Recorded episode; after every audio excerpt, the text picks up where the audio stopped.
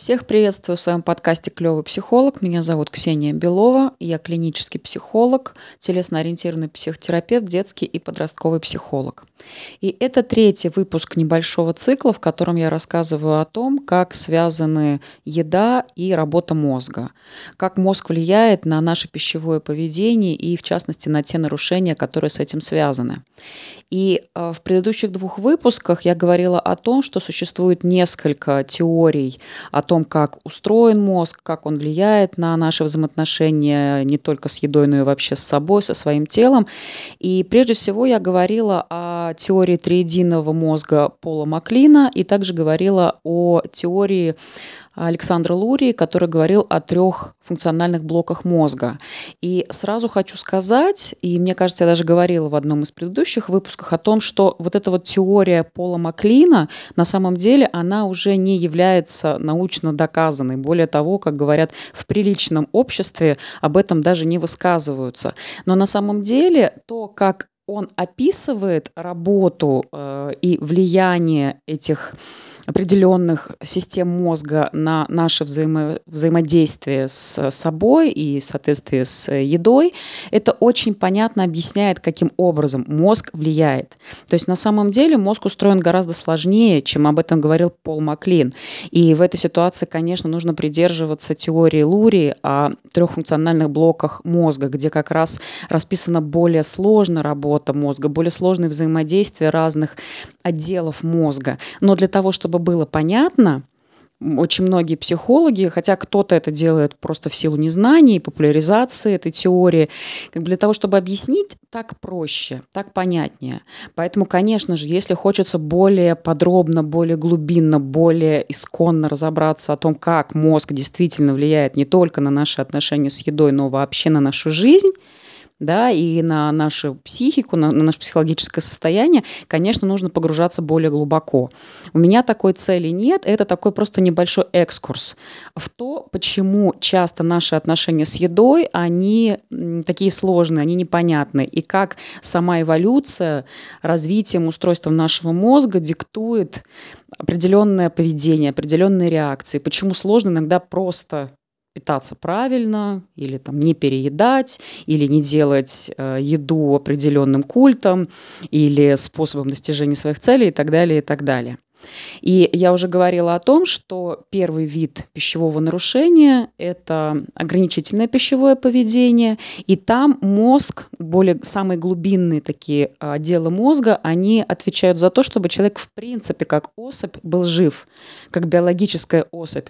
Поэтому, когда человек ограничивает в себя в еде, мозг затем просто троекратно при первой же возможности все это компенсирует с лихвой. Более того, тормозит метаболические процессы, процессы, вплоть до того, что он может изменять, в принципе, физиологию человека, уменьшая, например, объем легких, сердца, кровяное давление. Про метаболизм я даже молчу.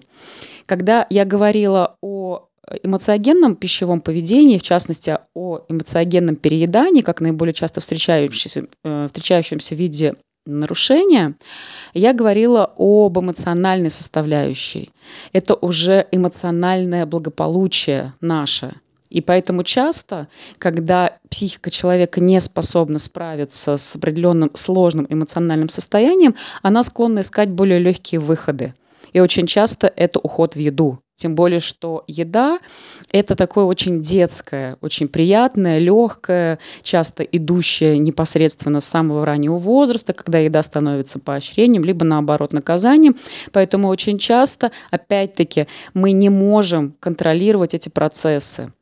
И надо сказать, что вот эти две структуры, которые отвечают за наше выживание, в принципе, как особи, да, за наш сон, движение, за работу внутренних органов и так далее, а также второй блок, который отвечает за уже наше эмоциональное состояние, вот эти две структуры, они, в общем-то, практически не поддаются, особенно первая, более древняя, они не поддаются нашему контролю. И поэтому очень сложно с этим справляться.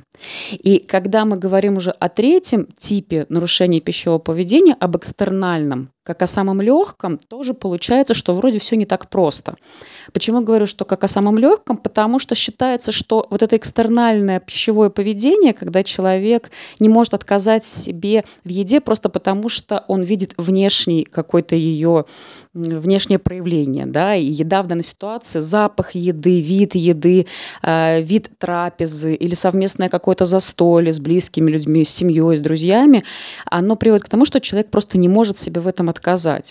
То есть это не связано с какими-то эмоциональными переживаниями, когда еда становится способом справиться с трудными чувствами. Или это не связано как-то с ограничительным поведением, потому что, например, человек не сидит на диете. Но как только он видит вкусную еду, особенно какую-то еду, которую он любит, он не может себе в этом отказать. То есть, казалось бы, вроде это все намного проще, потому что за такое вот сознательное ограничение себя в еде за волевое усилие, чтобы, например, не съесть булочку, потому что она приятно пахнет, а не потому, что мы голодны или потому, что нам хочется какие-то сложные эмоции в себе подавить. Так вот, за это отвечает как раз третья, самая новая, такая очень человеческая часть мозга, это кора больших полушарий. И вот там как раз сила воли живет. То есть это как раз та часть мозга, которую мы можем контролировать.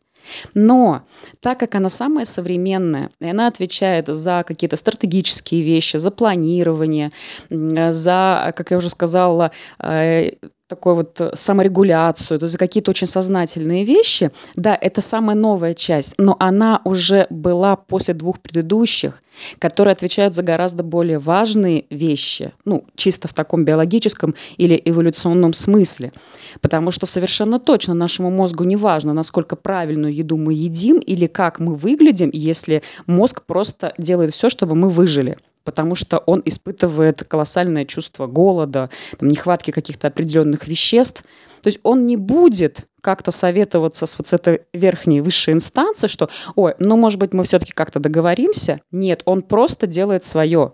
При этом мозг так устроен, и э, многим людям кажется, что э, мы э, сначала что-то думаем, себе там придумываем, а потом уже действуем. Нет, мозг на самом деле действует впереди да, это такие неосознаваемые вещи, и это на самом деле уже все из области э, исследования мозга, не буду туда погружаться. Но на самом деле особенно вот эти две более древние структуры, они реагируют быстрее, чем вот эта новая кора больших полушарий. Поэтому прежде чем мы подумаем, например, о том, чтобы не есть эту вкусно пахнущую булочку, которую на самом деле мы сейчас не особо-то и хотим, и не голодны совершенно. Но если у нас есть какой-то опыт ограничительного поведения в этом моменте, либо если у нас есть желание как-то эмоционально справиться за счет еды, то тогда вот эта вот э, новейшая структура, она не работает.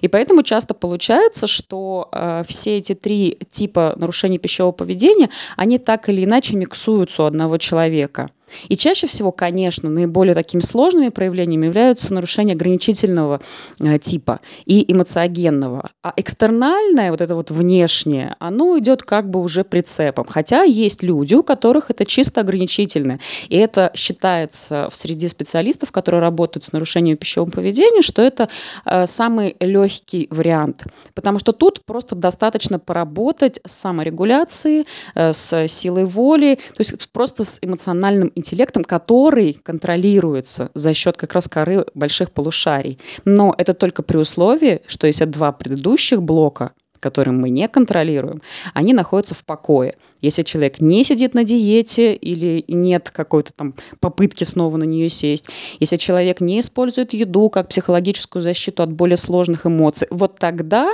просто научить человека не реагировать на каждый внешний триггер гораздо проще. И это связано и с построением каких-то рационов, это связано с э, саморегуляцией, когда человек просто может себя остановить.